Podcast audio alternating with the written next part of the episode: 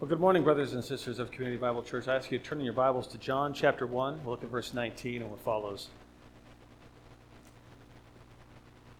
The head of the Roman Catholic Church, his name is Pope Francis. The man is an evil man.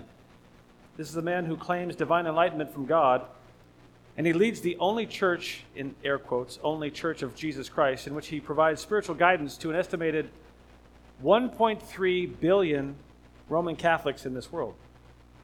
The spiritual guidance of Pope Francis took another radical, anti God, anti Bible turn this past week when Pope Francis, according to the Associated Press, criticized laws that criminalize homosexuality as unjust, saying that God loves all his children just as they are. Does God love all his children just as they are? My understanding of sanctification is that you're dead in your trespasses and sins, and you have to become like Christ. You're going to become sanctified like Christ over the course of your life. The pontiff called on the Roman Catholic bishops who support anti gay laws to welcome LGBTQ people into the church. PBS, the public broadcast system, reported that Pope Francis said these anti gay bishops have to go through a process of conversion and added that these bishops should apply tenderness, please, as God has for each one of us. He said, the Pope did, being homosexual isn't a crime. According to PBS.org, Pope Francis is well known for reaching out to the LGBTQ community. It's a hallmark, they say, of his papacy, starting with his famous 2013 declaration Who am I to judge? when he was asked about a purportedly gay priest. Francis has gone on to minister repeatedly, they say, and publicly to the gay and transgender communities. The head of the Roman Catholic Church, 1.3 billion people, a worldwide audience. Brothers and sisters, who are the religious authorities who are confronting this charlatan and heretic? Where are the men of God who know the Word of God and can articulate the expectations of God, which prove that this man, Pope Francis, is himself a fraud? Is it really the case that Pope Francis will continue to unrighteously influence 1.3 billion Roman Catholics and the whole world as to his understanding of what pleases God? In a sin sick world, the answer is yes. That's going to continue to happen. But I would have you know unequivocally that God is not pleased with this man. Pope Francis is a deceiver, he's a manipulator and a liar from whom all Roman Catholics must be warned so they can run. Someone needs to ask the Roman pontiff, biblically speaking, sir, who are you? Who are you? This is a great question, this question, who are you? It asks you to identify yourself, explain your existence, explain the efforts and the actions that you undertake. Not only is this a great question for heretics like Pope Francis, to be made to answer. Moreover, this is a great question for you and for I to consider. Friends, with all the love and kindness, grace and truth that I can offer you, my job demands that I ask you today who are you? Who are you? Of greatest concern and interest is not whether you are tall or short, black hair, blonde hair, red hair, long hair, short hair, married, single, child, or adult. Of greatest concern is the question about your identity. Who are you eternally? Who are you in the mind of God? Do you know? How do you relate to God's promised Messiah? Are you for this promised Messiah or are you against him? Do you know the Lord's Christ? How do you know him? What's his name? Do you confess him with your mouth? You've turned to John 1:19 where the Apostle John has just finished his prologue where he powerfully declares Jesus is God. You cannot understand John's gospel without beginning with this idea in the first 18 verses that John is presenting Jesus is God. He is co equal, co-existent, co eternal with the Father and the Holy Spirit. The opening 18 verses of the Gospel of John answer the question, Who is he? And the answer is, He, Jesus, is God. The only way to make sense of the rest of his gospel is for you to know this first Jesus is God. John is going to explain the life of Jesus in 21 chapters.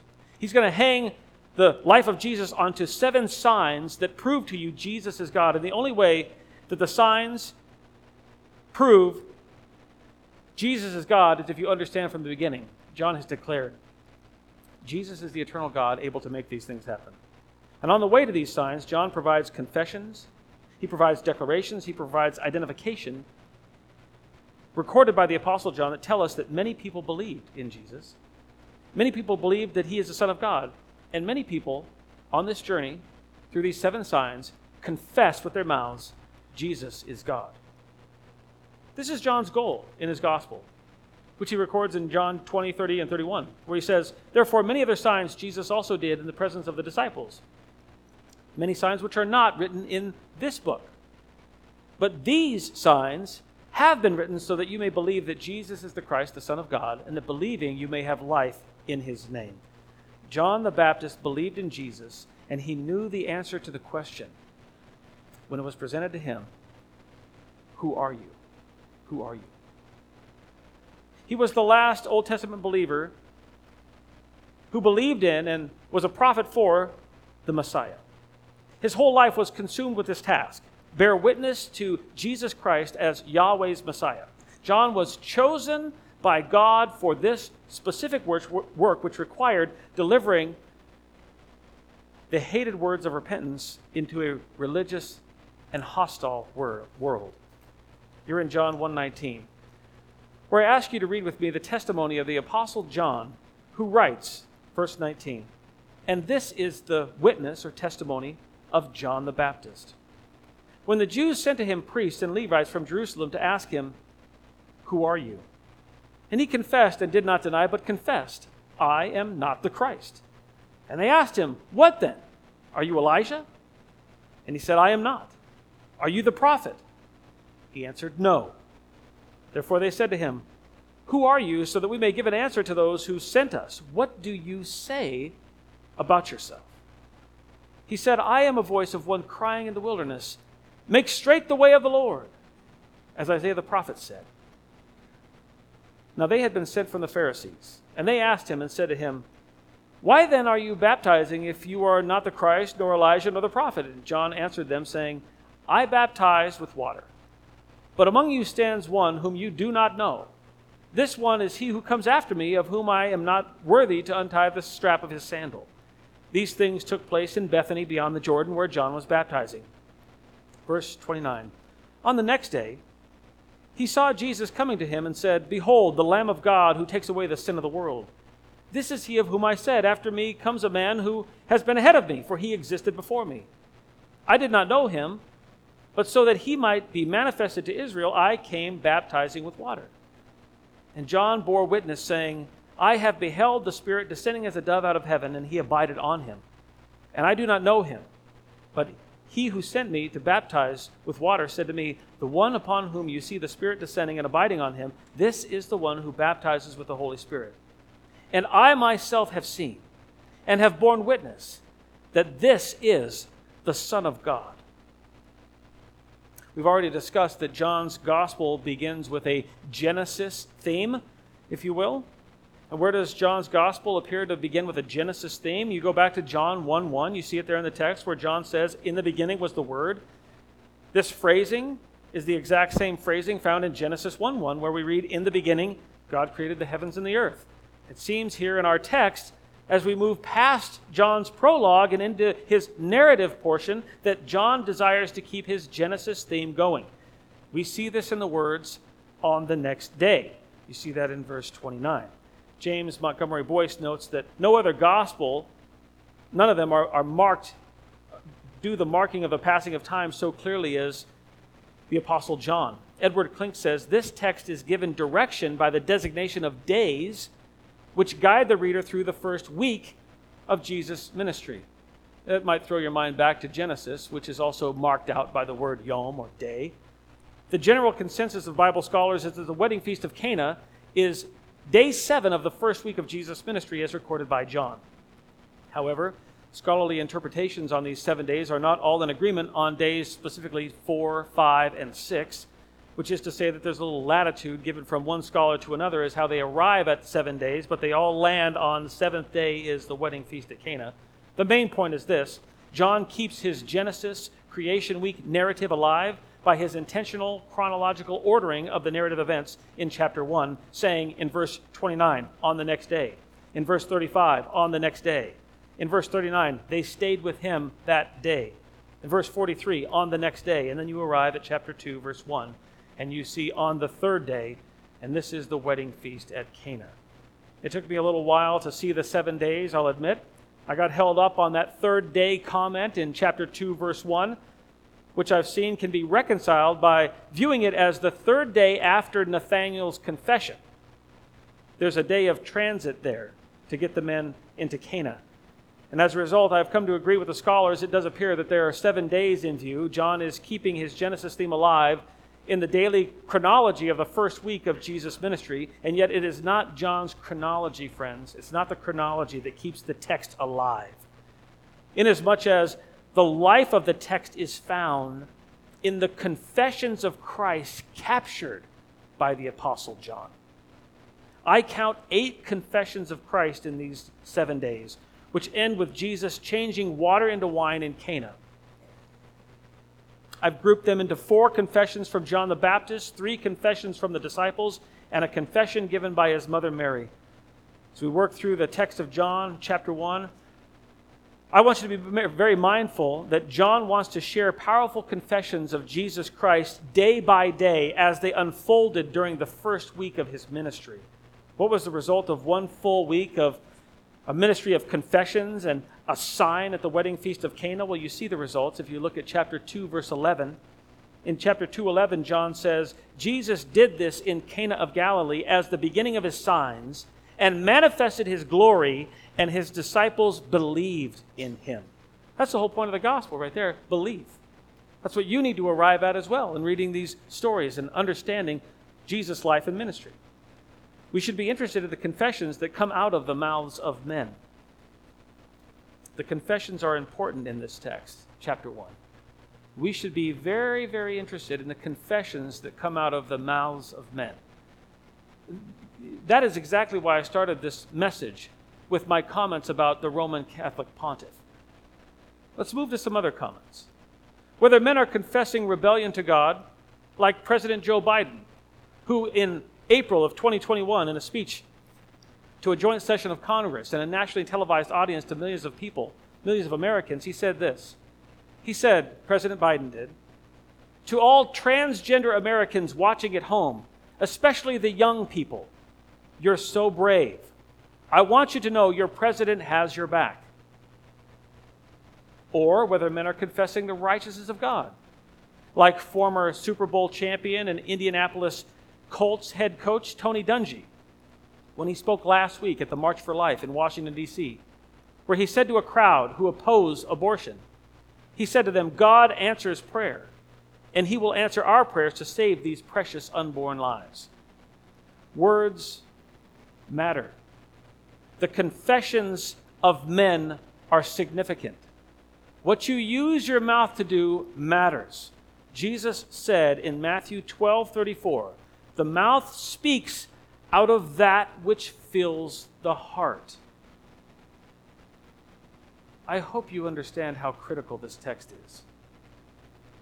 This text matters not just when we're talking about other religious leaders or leaders of our nation. This text matters in your marriage. This text matters with your children. Out of the abundance of the heart, the mouth speaks. The confessions of men are the focus of the apostle in John chapter 1, who begins with the witness, the testimony, the confessions of a man named John the Baptist. In verse 19, he says this, and this is the witness of John, that is, John the Baptist. Martyria is the Greek word for testimony or witness.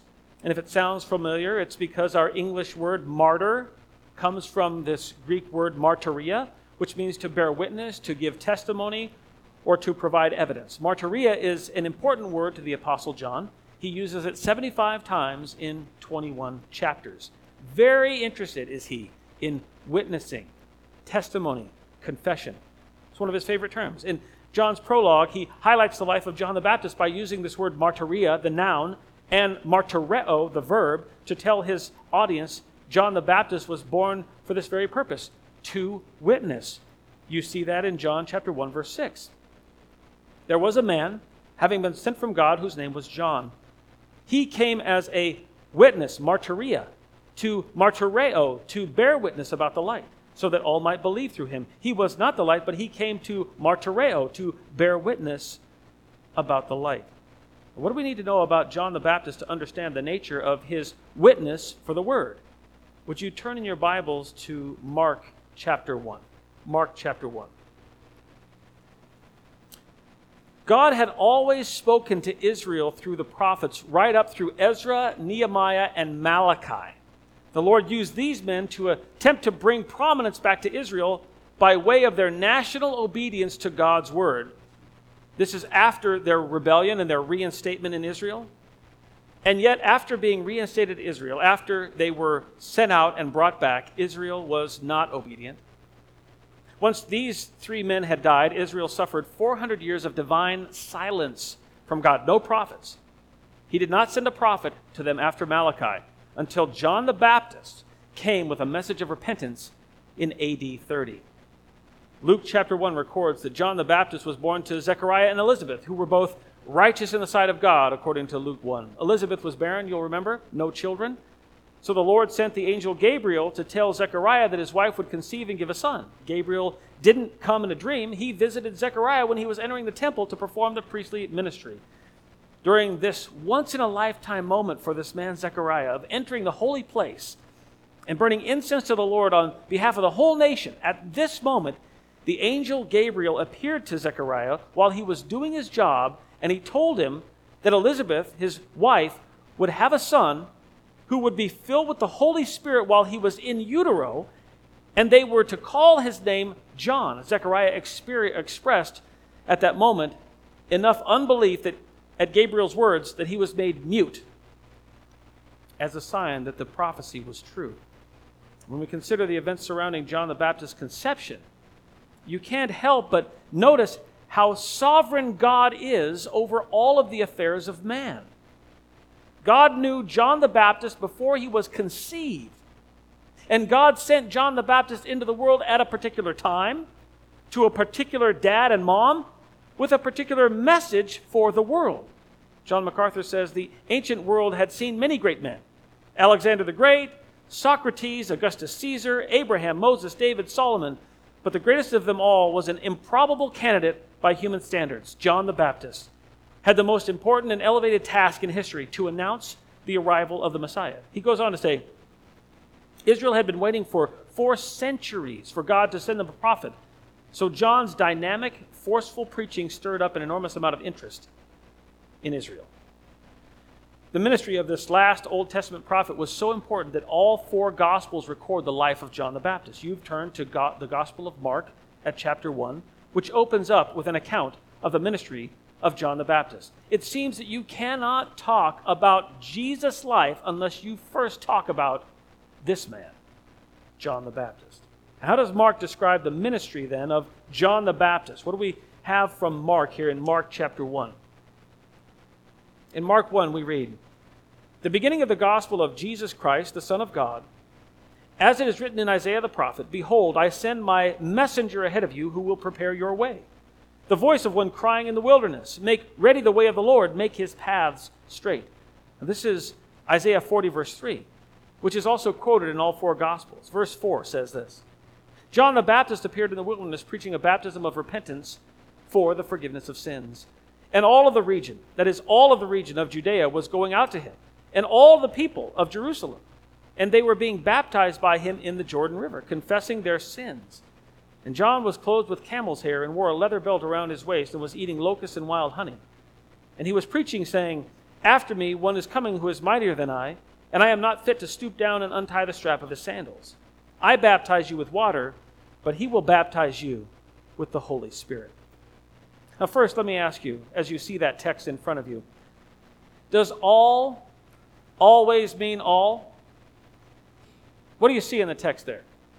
You see, verse 5, all the region of Judea, all the people of Jerusalem. Is that the case? did every single individual in the region of Judea and every single person in Jerusalem go out to John, get baptized, and confess their sins. Does this mean that every single person did this? Or is all here being used in a figurative, representative way? I would hope that we can all agree this is a representative use of the word all. Keep that in mind all the days of your life, especially when you're discussing with friends and neighbors the concept of salvation. Mark uses all to describe the response of a representative group of people to preach to the preaching of John. His preaching was known and it was popular and it was the cool thing to go hear. And what did they hear? Mark describes a physically unimpressive man, John the Baptist, preaching a message of repentance for the forgiveness of sins. The essence of John's preaching is seen in Mark 1 7, where John makes clear he is a nobody. But Jesus, Jesus is the promised Messiah. John knew his place in the plan of God. He was the voice of one crying to a rebellious group of people. He was also the one who was blessed to be called on to baptize Jesus in obedience. We read in Mark 1 9. Now it happened that in those days Jesus came from Nazareth in Galilee and was baptized by John in the Jordan. And immediately, coming out of the water, he saw the heavens open and the Spirit like a dove descending upon him, and a voice came out of heaven You are my beloved Son. In you I am well pleased. And immediately the Spirit drove him to go out into the wilderness. And he was in the wilderness forty days being tempted by Satan. And he was with the wild beasts, and the angels were ministering to him, Jesus. Our text in John 1:19 takes place the day before Jesus returns to Bethany beyond the Jordan after enduring those 40 days of temptation by Satan in the wilderness. The Apostle John does not record the baptism of Jesus by John because he is most concerned with the confessions and the witnessing and the testimony of the Baptist. Turn back in your Bibles then to John chapter 1, verse 19. The ministry of John the Baptist, friends, was extremely unique. William Hendriksen says his austere mode of life, stern preaching, and emphasis upon the fact that even the sons of Abraham are in need of thorough repentance and spiritual cleansing caused a mighty stir among the people of Israel. Jewish people were coming out in large numbers to hear John's message of repentance for the forgiveness of sins. And no small number of them were being baptized to prepare their hearts for the arrival of the Messiah. Now, this was a huge deal. Within a two year period of time, two men, both right at the age of 30, both born to parents by supernatural circumstances, which were foretold through angelic visitation, both men spent time in the wilderness with God and have come into the area of Israel, Jerusalem, Judea, with the same message from God repent and believe. Who would not be talking about John the Baptist, at least John the Baptist, and certainly in the days after Jesus. Where has anything like this ever happened before in human history? How could this escape anyone's attention? It could not. R.C. Sproul says, Suddenly, the office of prophet was renewed with this strange and bizarre figure who came forth from the desert, the traditional meeting place between God and his prophets, to begin a radical prophetic ministry. In a very short time, John the Baptist's activity attracted widespread attention. He was saying to Israel, The Messiah is about to arrive, but you are not ready to receive him. You, the people of Israel, are unclean. End quote. What was the response to John the Baptist on the part of the people? The people responded very positively to John's message, confessing their sins and receiving from him the baptism of repentance. So positively did the people respond to John that the Jewish elite they had to take notice of this man they considered a heretic and a false teacher. And so they sent men out to confront this guy, John the Baptist. You see that there in the text in 119 where John says, The Jews sent to him priests and Levites from Jerusalem to ask him the question Who are you, man? What are you doing? Who are you? Explain yourself. The title Jews is used very frequently by John and can have a good, neutral, and most often a hostile sense, depending on the context. Leon Morris says, Much more often, John uses Jews to denote Jewish people hostile to Jesus. It does not necessarily denote the whole nation. In fact, characteristically, it means the Jews of Judea specifically, especially those in and around Jerusalem. And not infrequently, it refers to the leaders of the nation of Israel. The Jewish leaders of Israel sent priests and Levites out to John. Who are these men, the priests and the Levites? Well, John MacArthur helps us with that. He says the priests were the human intermediaries between God and man and officiated at the religious ceremonies in Jerusalem. The Levites themselves, they assisted the priests in the temple rituals.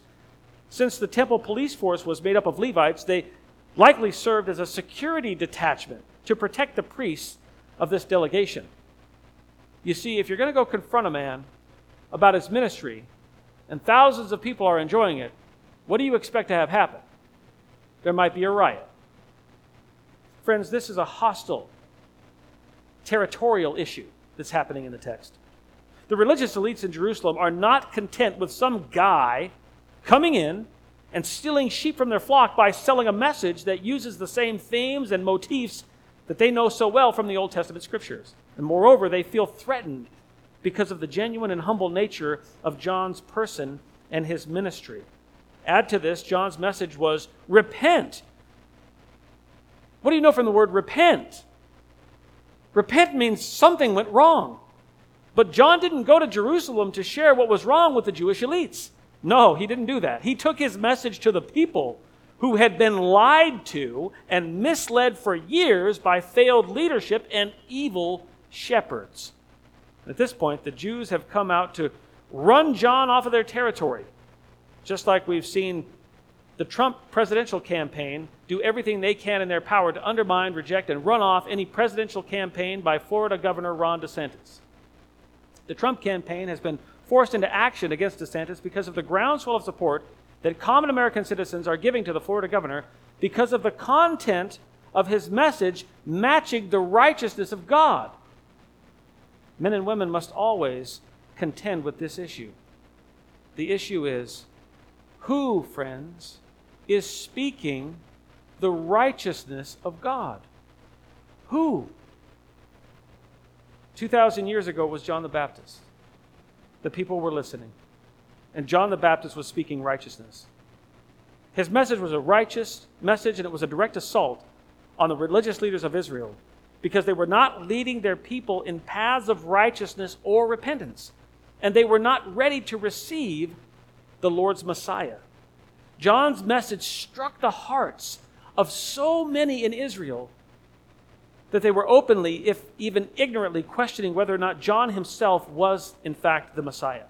Luke chapter 3, verse 15 says, The people were in a state of expectation, and all were reasoning in their hearts about John as to whether he himself was the Christ. The tension between John the Baptist and the Jews at this moment in history was palpable. You could see it, you could feel it on the personalities, on the people involved. So the Jews sent out a low ranking delegation of intel gathering priests and their brute squad, the Levites, to conduct official business on behalf of the religious elite in Jerusalem who wanted to put this little twerp, this know nothing, this Messiah wannabe, to put him out of business, to run him out of town. D.A. Carson says, granted the wide influence the Baptists exerted, it would have been irresponsible for the leaders of Jerusalem if they had failed to check this man out and get an answer out of him. The Apostle John marches his audience directly into one of the most intense and contentious moments this generation has ever seen in John chapter 1 verse 19. The confrontation between the Jews and John the Baptist. This confrontation takes place on day 1 of what I call Word Witness Week. WWW. Word Witness Week. This is a full week of witnessing about the word that you just read about in verses 1 through 18. This is Word Witness Week, and this is day one. Day one results in two confessions from John the Baptist. Positively, John is going to answer the two biggest questions on the minds of the Jews on day one. Their questions are number one, who are you? And number two, what are you doing? Today, we're going to focus our attention on day one Confession one, question one Who are you? Next week, we'll look at day one, confession two, question two. What are you doing? But for today, we need to see from our text the Apostle John records two hostile inquiry answers, two hostile inquiry answers, which explain the Baptist's person and his ministry. It is here in the text that John captures two concise confessions. Two concise confessions from the Baptist that paved the road to belief in Jesus. What two concise confessions from the Baptist paved the road to belief in Jesus? First, we see John confesses, number one, negatively, who I am not. Second, we see John confesses, number two, positively, who I am. These two concise confessions. Number one, negatively, who I am not. And number two, positively, who I am. John answers all of the hostile questions asked by the Jews by telling them both negatively and positively who he is and who he is not. We cannot afford to miss John's great purpose in answering these intense questions. John's ultimate desire is to shed light on the coming ministry of Jesus Christ. John is just the snowplow, friends. John is just the snowplow clearing the highway for other travelers to travel safely away from their crimson red sins into the whitest snow forgiveness of the soon arriving Lord Jesus Christ. We see John respond first negatively to the intense hostile questioning of the Jews who have asked him, Who are you? When the Apostle John records in John 1:20, and he confessed, and did not deny, but confessed, I am not the Christ. There's not another place in the Gospel of John as emphatic as this response, which is seen in the way that the Apostle John stacks three verbs together to fully emphasize just how forcefully John offered this confession and this denial. R.C. Sproul says John utilizes the strongest possible method in the Greek to show how emphatic John the Baptist was in saying, I'm not the Christ. John MacArthur says this verb stacking by the Apostle John emphasizes the vehemence of the Baptist denial. And why is there need to be so vehement, so forceful, so emphatic, and so strong in this negative response? Would you turn in your Bibles to Malachi chapter 4? If you go to Matthew and you turn to the left two pages, it should be Malachi, you'll be at chapter 4. The reason for the Apostle John to be so awkwardly emphatic is because even though the Jewish delegation didn't ask, Are you the Christ? This thought of the Christ was the biggest reason for their visit messianic overtones surrounded this visit from the Jews. John knew all about the messianic conversations that the regular people were having, which most certainly got back to the Jewish elite in Jerusalem. Was this man, John the Baptist, the Messiah? Everyone wanted to know. And that was the nature of the Jews' first question. The very nature of the question was Where are you at with this Messiah complex? But they asked it without asking about the Messiah. The Baptist welcomed the chance. He welcomed the chance to get the Messiah issue off the table. And it's at this point we arrive at the first of two concise confessions. We see, number one in your notes, first, negatively, who I am not. To be sure, more negative answers are coming, but this first answer is the supreme negative answer that everyone wanted to hear from John. John is not the seed of the woman promised in Genesis 3:15. He is not the servant of Yahweh from Isaiah 42. He is not the promised branch of Isaiah 4 or Jeremiah 23. He is not the mediator and healer promised in Job 33. He is not the heavenly high priest from Zechariah 6, nor is he the coming king from Zechariah 9. You're in Malachi 4 2 where we can easily see that John the Baptist is not himself the sun of righteousness described here when Yahweh, through the prophet Malachi, says in chapter 4, verse 2 of Malachi, But for you who fear my name, the Sun of Righteousness will rise with healing in its wings. And you will go forth and skip about like calves from the stall, and you will tread down the wicked, for they will be ashes under the soles of your feet on the day which I am preparing, says Yahweh of hosts. Remember the law of Moses, my servant, even the statutes and judgments which I command him in Horeb for all Israel. Behold, I am going to send you Elijah the prophet before the coming of the great and awesome day of Yahweh.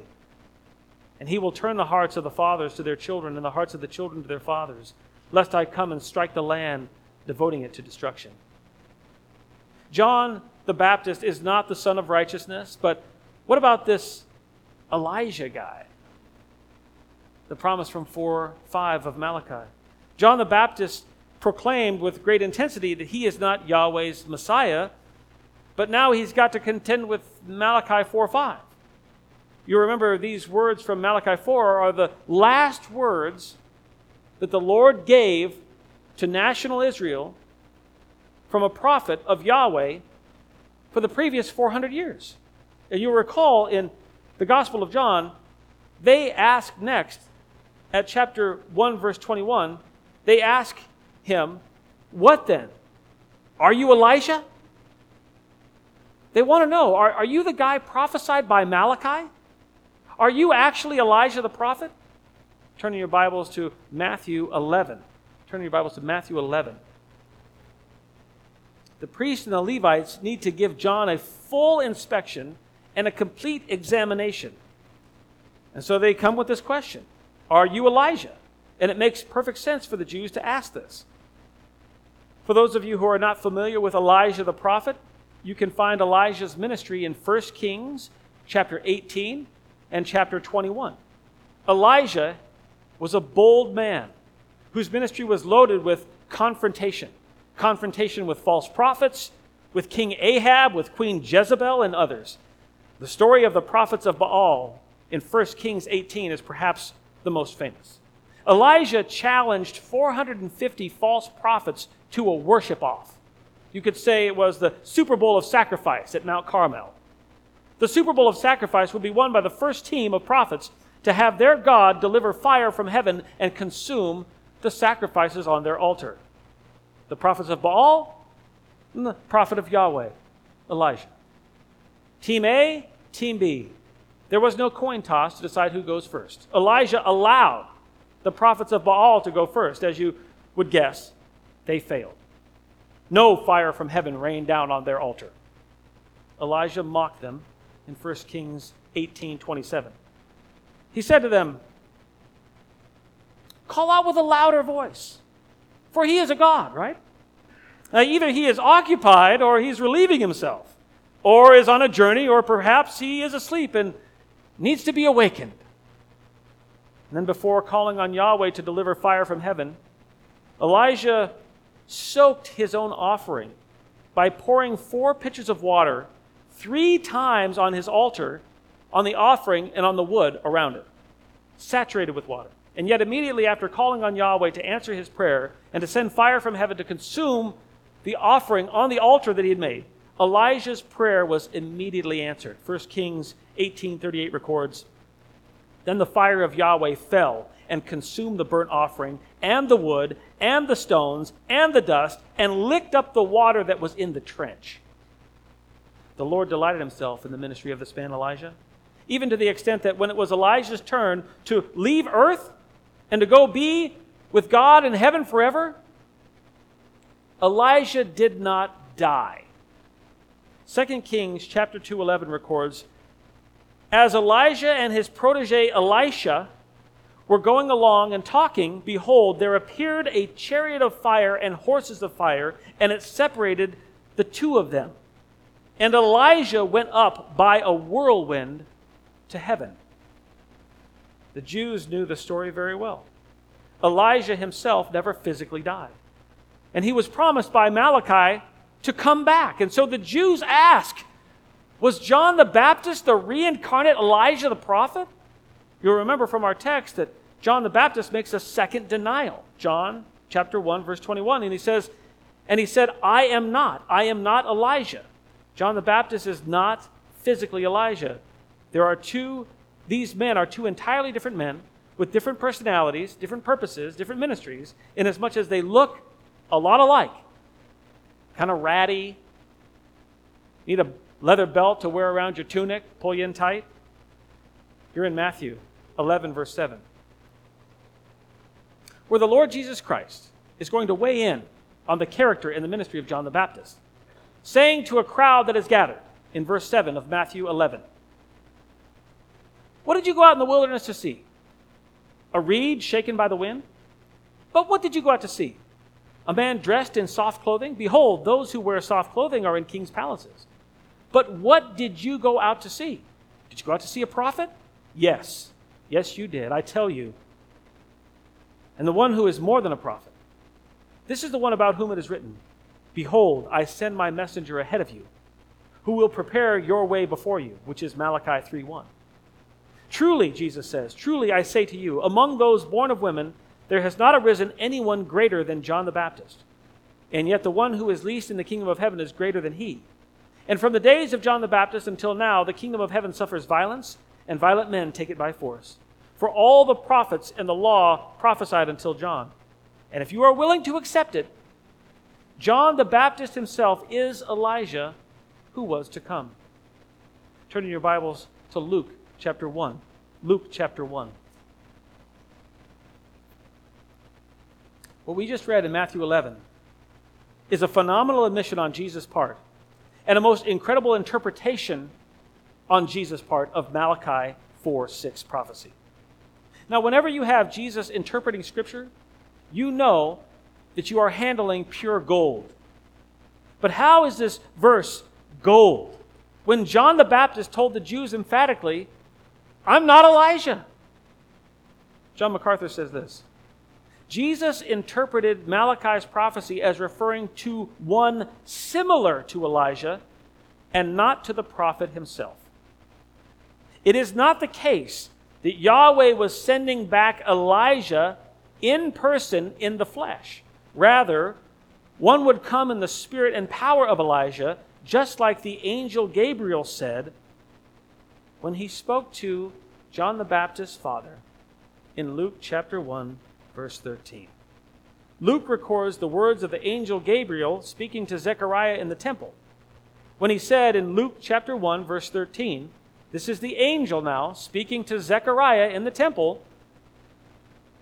Do not be afraid, Zechariah, for your prayer has been heard, and your wife Elizabeth will bear a son, and you will call his name John. And you will have joy and gladness, and many will rejoice at his birth, for he will be great in the sight of the Lord and he will not drink any wine or strong drink, and he will be filled with the Holy Spirit while yet in his mother's womb. And he will turn many of the sons of Israel back to the Lord their God, and he will go before him in the spirit and power of Elijah to turn the hearts of the fathers back to the children and the disobedient to the attitude of the righteous, to make ready a people prepared for the Lord. Can you see, brothers and sisters? Gabriel is saying that John the Baptist fulfills the prophecies of Malachi 4 6 and Isaiah 40, verse 3.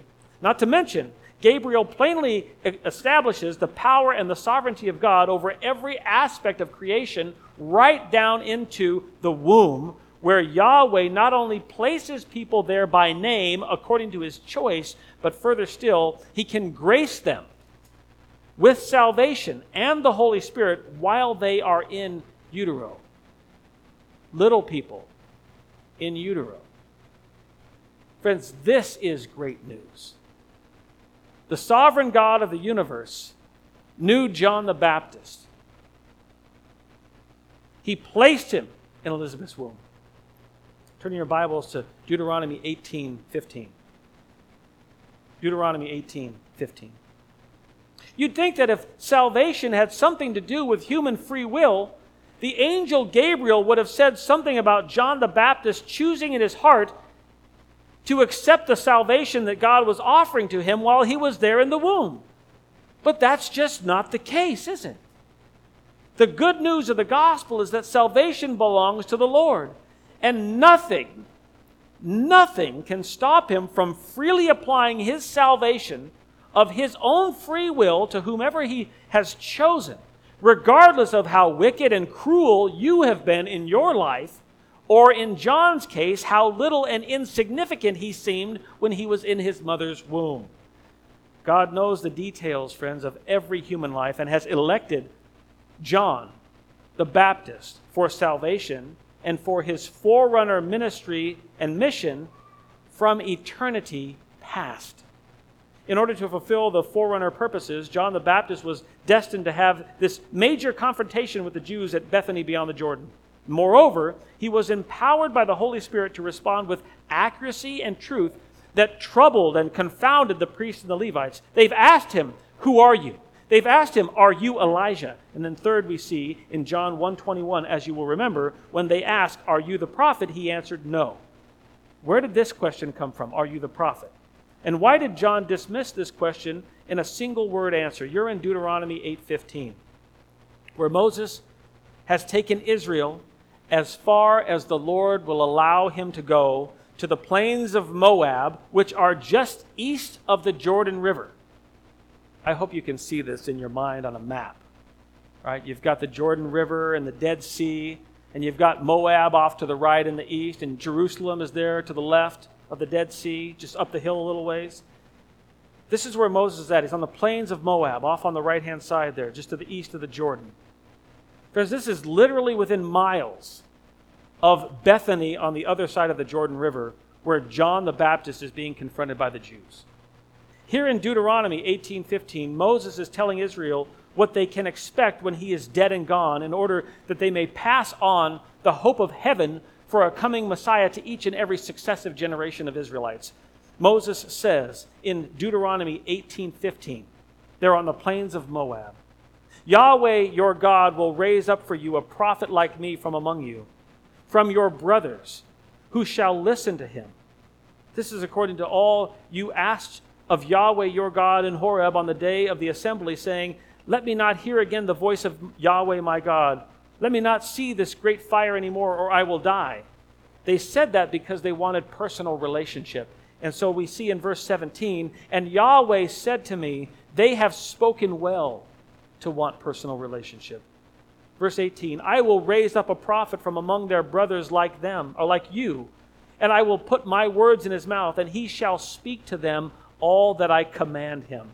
Now, all of Israel had been expecting a prophet like Moses a prophet promised by Yahweh who would speak the words of Yahweh. The Jews needed to know definitively are you the prophet? The one, the promised one from Deuteronomy 18. The prophet that was promised by Yahweh through Moses on the plains of Moab before Joshua crossed the Jordan and charged into Israel and took the land captive. Are you that guy? John the Baptist was ready and happy to answer for a third time, and again in the negative, and the answer is no. Leon Morris says the increasing curtness of John's successive answers should not be missed. It appears to stem from a dislike that John has for answering questions about himself. He had come to bear witness about another. No, no, no, John the Baptist has said. No, you Jews, you don't understand who I am and what I'm all about. You have me all wrong. You, Jews, have failed ideas and expectations of what God has said and what God is going to do through me, John the Baptist. Turn back in your Bibles now to John chapter 1, verse 22. John 1, 22. You can imagine the frustration of these priests and these Levites who have showed up to get answers. They've got to be thinking to themselves, did we come all this way for nothing? Why are we out here wasting our time with this fool? This guy has nothing to offer us. He is a total clown. Perhaps some of them wanted to leave quickly and get back to Jerusalem to report the whole of their trip amounted to a big nothing burger. But it seems a few of the Jews weren't ready to leave. Perhaps they could feel the sting of going back to Jerusalem and reporting to their superiors, their elite religious leaders. Hey, all we've got is John said, no, no, no. That didn't settle well with them. These are good employees. They want more, they want more answers. They seem to know better than to take back these three negative denials. And so they turn the floor over to John and they give him a chance to make a positive confession. Come on, John. Tell us something of value. These denials that you're giving us, they're, they're worthless for what our job is, our mission, please say something that will make some sense of your crazy baptism ministry. John MacArthur says, frustrated by John's string of terse, negative replies and out of obvious options, the exasperated members of the delegation they shift gears. Leon Morris says, the questioners were in a difficult position. So far, all that they had elicited from John had been a string of denials. They had no positive statement to put into their report. And so we read in John 1:22. John 1:22. Therefore, they said to him, "Who are you so that we may give an answer to those who sent us? What do you say about yourself?" Again, whenever a man is given the floor to speak, it is so critical to hear what he uses with his words, how he chooses his words. For instance, megachurch pastor Andy Stanley once said to his 38,000 member multi site congregation in Atlanta, Georgia, he said, quote, Here is what I think. The Bible says, that phrase, the Bible says, that's not an adequate phrase or an adequate starting point for many adults on their faith journey. He says that he grew up in a house because his dad was a pastor and he was a PK, where he learned about inerrancy, infallibility, and the authority of Scripture, and he was trained to know all that, and he believed all that. But after 27 years of preaching, he says, Andy Stanley, that many, he says this quote, many adults would tell you, I grew up with what the Bible says, but let me tell you about my job. Let me tell you about my divorce. Let me tell you about my children. End quote. That's what he shared with his congregation. With these words, Andy Stanley is confessing that the Word of God is not his greatest source of hope and identity. He is confessing a brand of Christianity that is built on emotion and experience, not biblical principle and objective truth. This brand of Christianity confesses a false Jesus. It's a made up Jesus a Jesus that doesn't value Scripture. We see just the opposite from John the Baptist in John 1:23 as we arrive at the second of two concise confessions of John. The second of two concise confessions of John is when John doesn't talk negatively, when John speaks positively, and John says positively, number two in your notes, positively, who I am. This is positively who I am. John the Baptist finds his identity in Scripture. He quotes Scripture, he trusts Scripture. He has found that he is actually in the text of Scripture, written 700 years before he was conceived in his mother's womb. We read in John 1:23, John the Baptist said, I am a voice of one crying in the wilderness, make straight the way of the Lord, as Isaiah the prophet said. Now, John is quoting from Isaiah 40, verse 3 and he is giving these Jews a Bible lesson in messianic prophecy. Don't they know that Messiah will have a forerunner? Haven't they read Isaiah 40? It's such an incredible chapter for Jews to read. If you've ever read Isaiah, you slug it out for 39 chapters, just getting hammered with judgment, judgment. And the Lord, just like the Bible's divided 39 and 27, the Lord 39, 27, the last 27 chapters of Isaiah, starting with Isaiah 40, the last 27 chapters Glory to God. God is going to send hope and a rescue. Had they never read about the hope and the rescue? Chapter 40, everything hinges on it. And it comes with a messenger. This is more than a Bible lesson for these men. John is interpreting the fulfillment of the text of Isaiah 43, which alone can be done by revelation from God. And certainly his parents, Zechariah and Elizabeth, would have shared with him what was spoken to them by the angel Gabriel that he was sent by God to be a forerunner for the Messiah. But John had heard this message from God himself. You see it in John 133. John 133. He says, John the Baptist does, God the Father sent me to baptize people with water, and God spoke to me. He told me personally that Messiah will have the Spirit descend on him like a dove when he is baptized. The Baptist spoke with God. He spent time in the wilderness and he spoke with God. That's a bold claim to say that you spoke with God. That's what the man said. Placing himself in Isaiah 43, that's a bold claim. Confessing that his ministry is preparatory for the arrival of Messiah, that's a bold claim.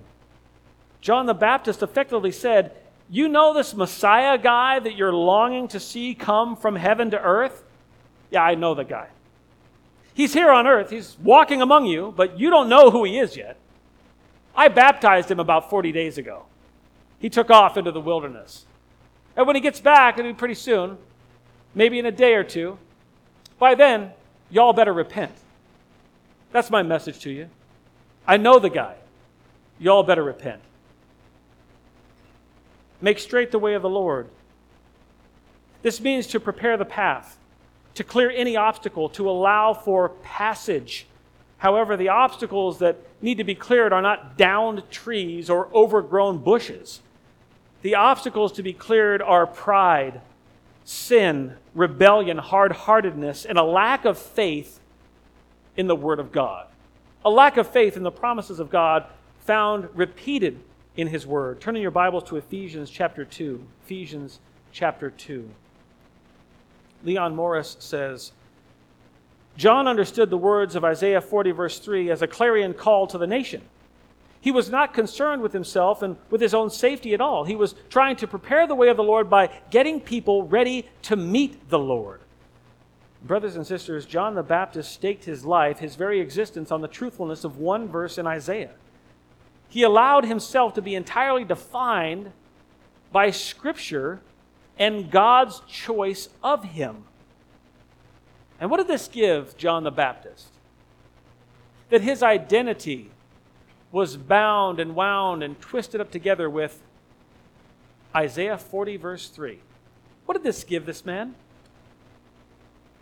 What did, what did he have inside of his heart and his mind and his person at the core of his being? What did he have? that you want, that you need to live in this sin sick world? What did he have that you don't?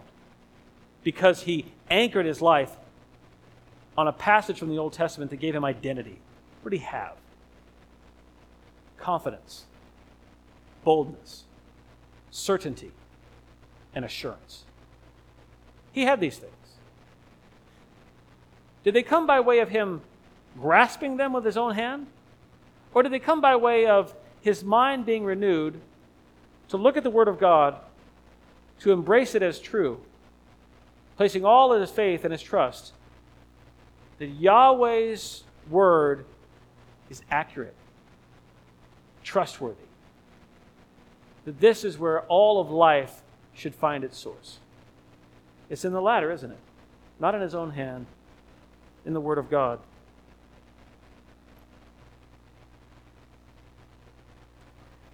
His life belonged to the Lord. His job was to be faithful to the salvation and ministry that God had placed upon him.